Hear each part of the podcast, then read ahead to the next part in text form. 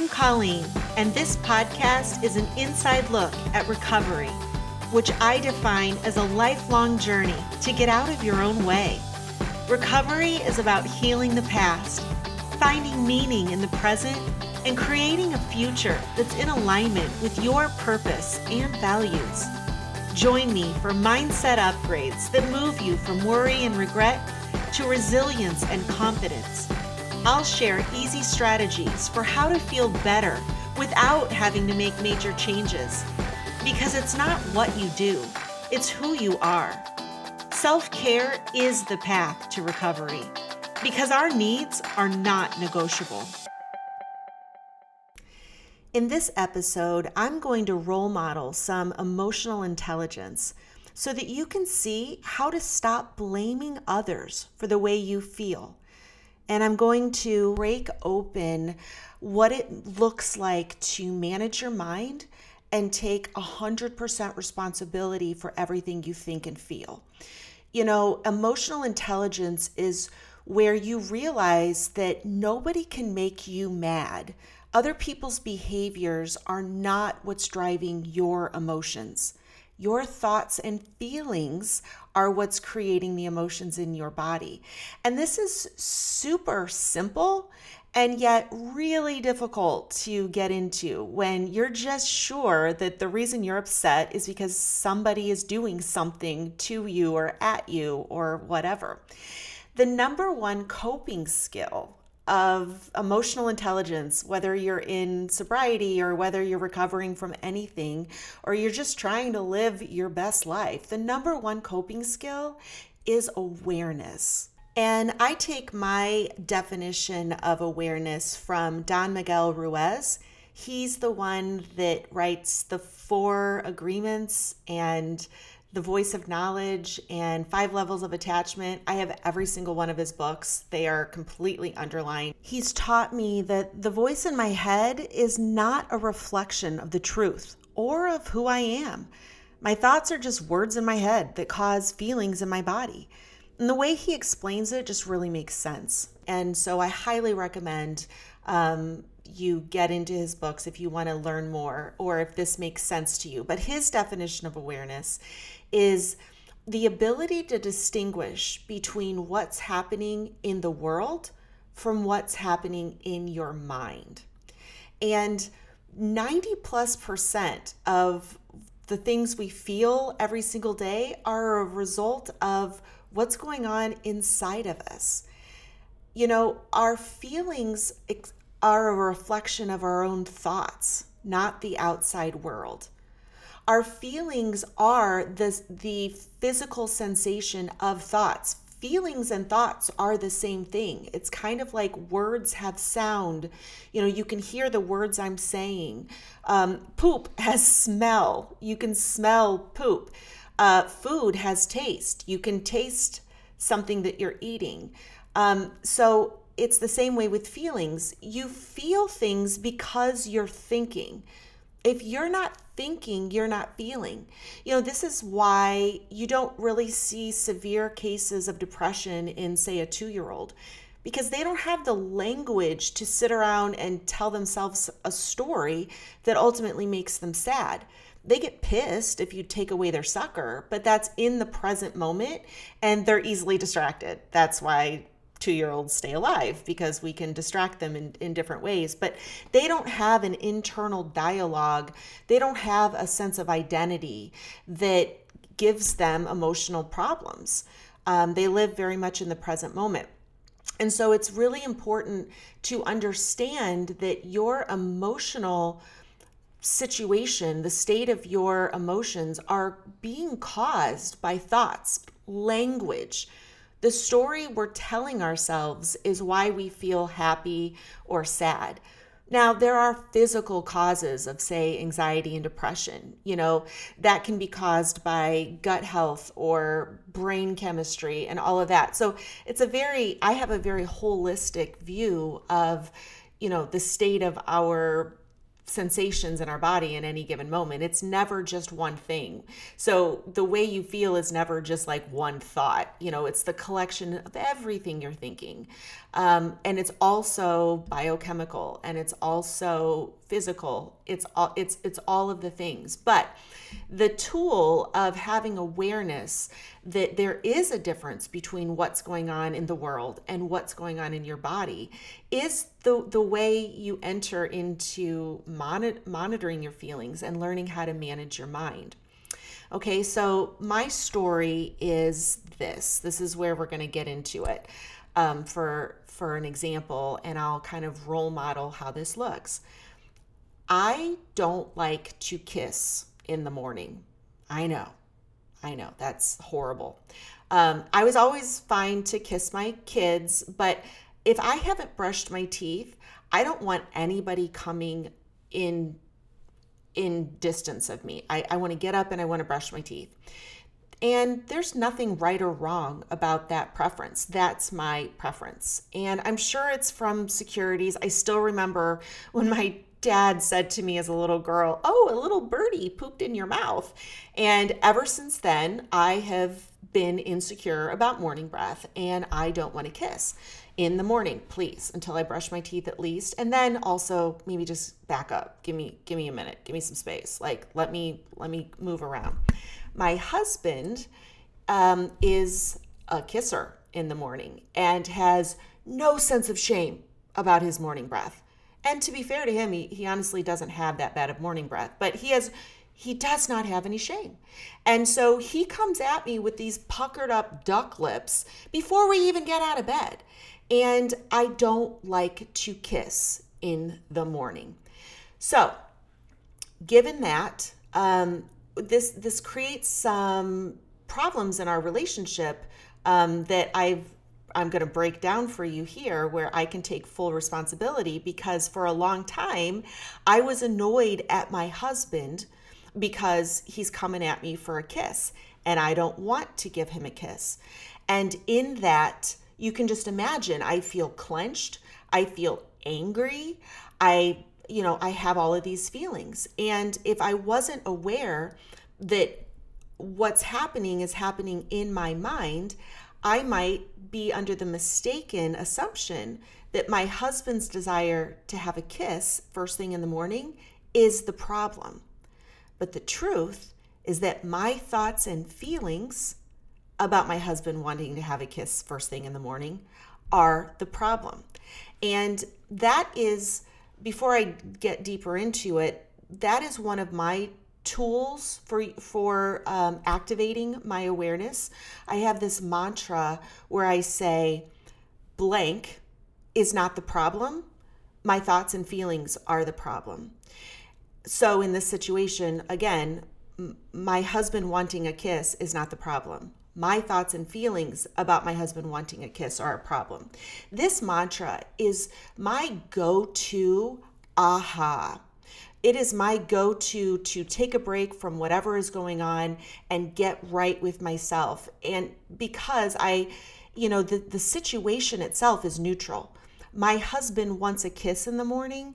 That's not right or wrong or good or bad or helpful or harmful. It's neutral and that is the awareness is that I'm making his desire to have a kiss in the morning, his duck lips coming at me, I'm making that mean something. And it's creating feelings in my body. It's not his behavior creating my feelings, it's my thoughts. So let me dig into my thoughts about this situation and buckle up because this is what is all going through my mind.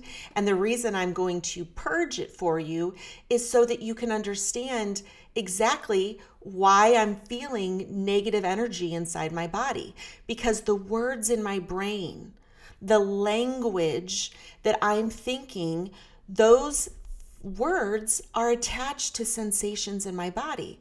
The words it's it's like um you know if you bang a cymbal and then you hear the sound if i think the following thoughts this is what i feel in my body. So buckle up. Here's my list of thoughts. Kissing in the morning is gross. So i'm going to feel a little repulsed from that. Uh, I'm going to extend that further with the thought, my husband is gross, which is not a good thought to have about your husband, but I've thought it many times. My husband is so gross.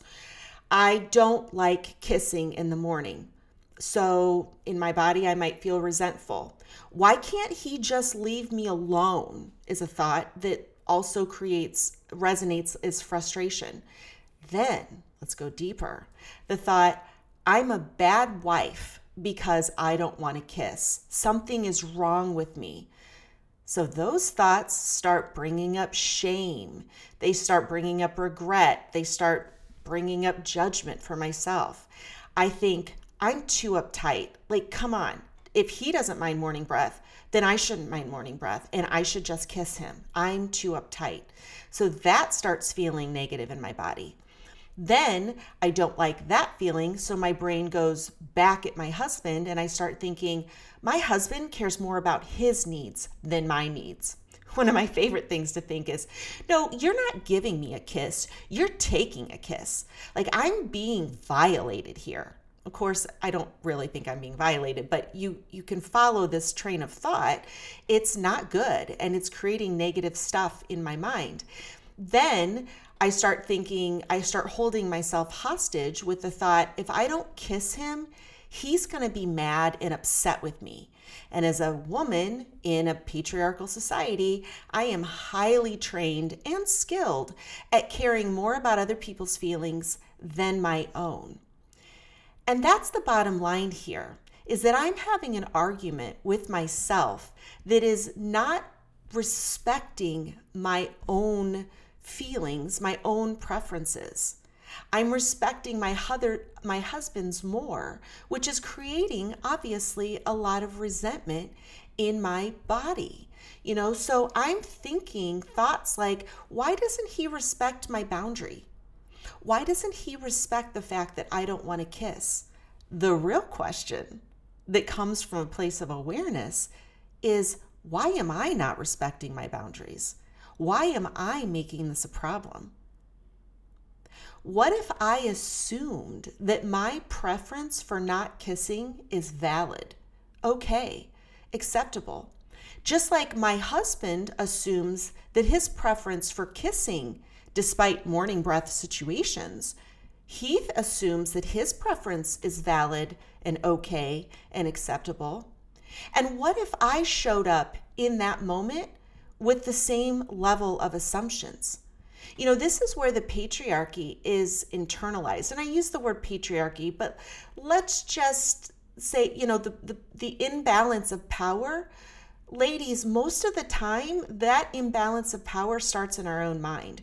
We show up to situations assuming that we have to justify or seek permission or get approval for what we think, feel, and need we assume that other people have to agree with us for us to be okay.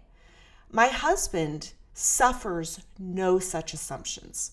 My husband assumes that what he thinks, feels, and needs is okay and should be tolerated by those around him. That is the difference.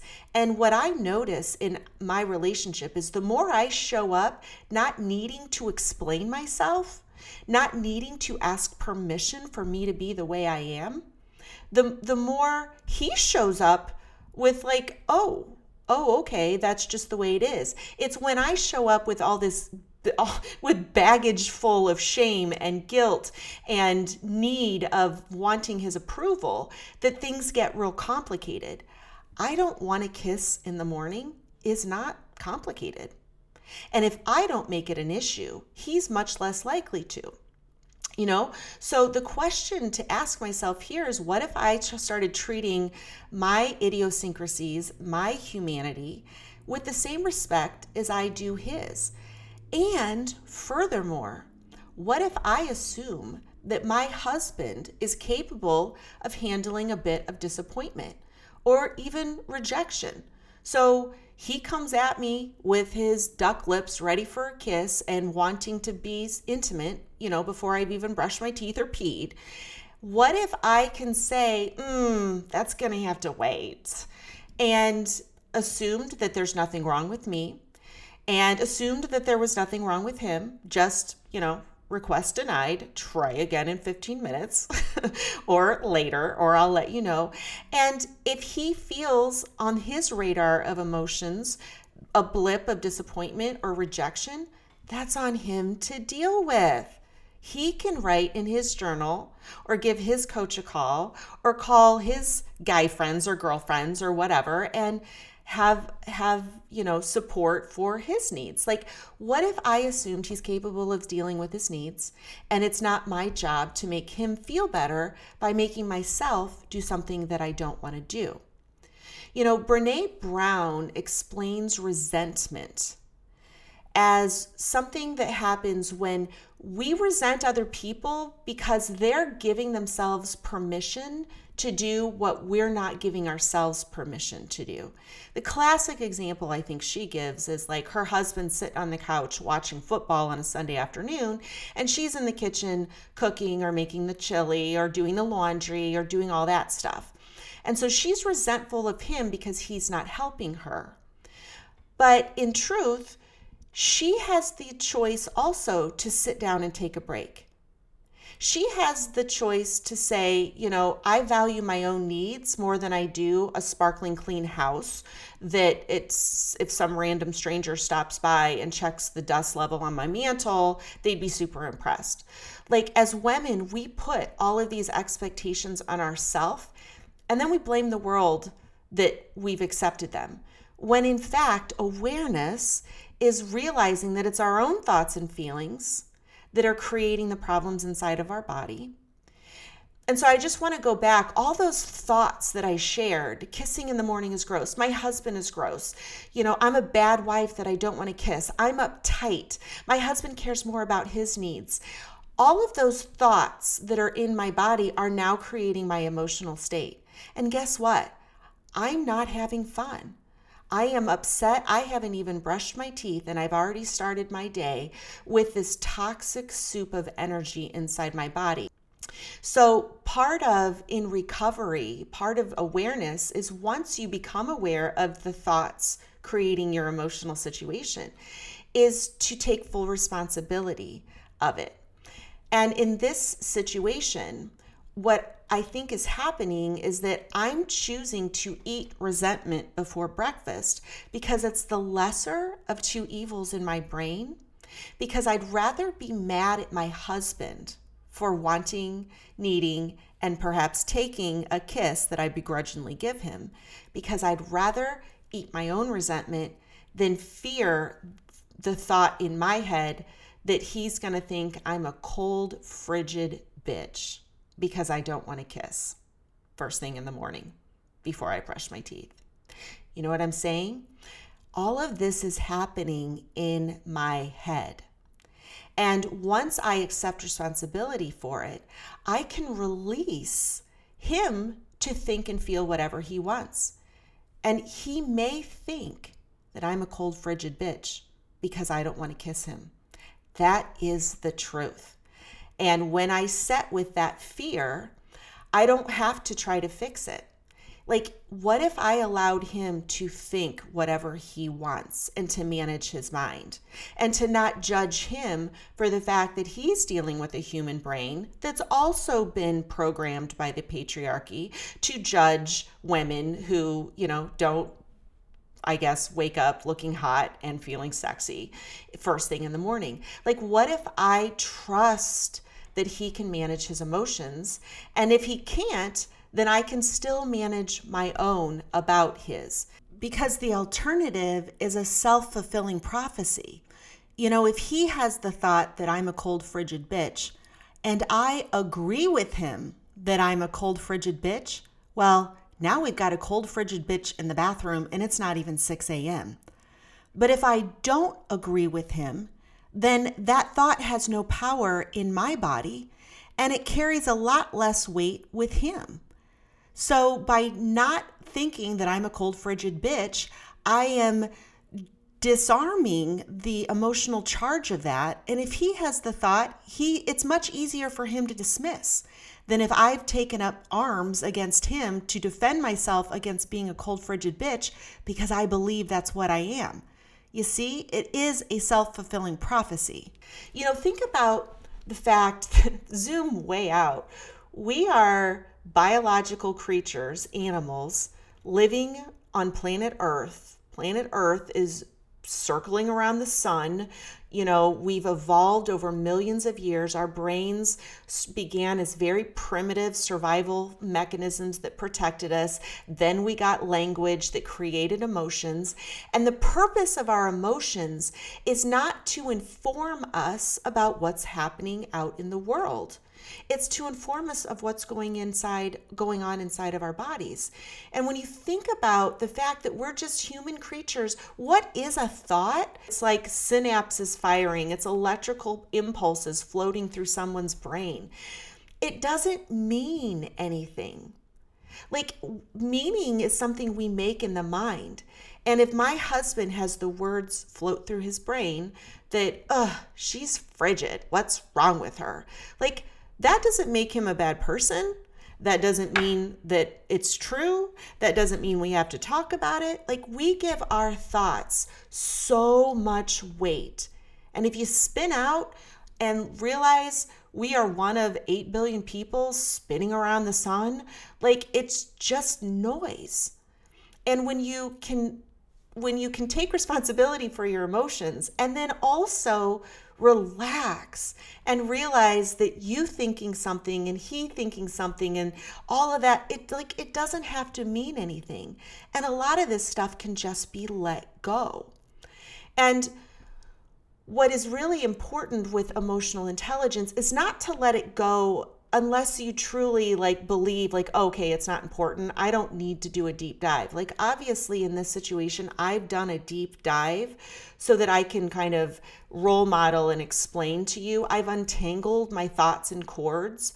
So now i understand you know before i'm awake if we're not really conscious in any given moment, we're running on autopilot. You know, most of what we think or say or do 95% of it, it is just the same shit we thought, did, and said yesterday. Like we're just, we're not really present. And so our emotions are alerting us to um, uncomfortable uh, or are alerting us to the thoughts going on in our body. We can just not pay attention to that. Where that becomes a problem is where, like, early in my relationship, when I just continued to give the kiss and not pay attention to my emotions, then the resentment built because emotions can be like a fire alarm. And just disabling the alarm without investigating the source of smoke leads to bigger fires. So, me taking the time to do this once and for all, okay, now I get it. So now I may wake up and my husband's on autopilot and he comes at me with his big duck lips and wanting to hug and kiss. And before I really think about it, I may give him the kiss and then I feel icky in my body. If I'm not paying attention to that, then I might not realize that I've already broken this down, I've already done the work, and this emotion is just kind of a knee jerk reaction that my brain is, you know, going through an old neural pathway the neural pathway was activated. And i can choose to simply see that and and just allow the feeling oh that's why i feel bad. Okay just breathe through it. Oops i gave him the kiss even though i didn't want to you know whatever not a big deal. But we it's important to understand that our thoughts are on auto repeat. And so even though you may break something down and make sense of it sometimes that feeling's going to come back up for you you know, sometimes if I'm not paying attention, I'm out and about and people are drinking, I feel a moment of longing and I might want to drink. You know, and and so realizing that that feeling comes up, okay, there's the fire alarm.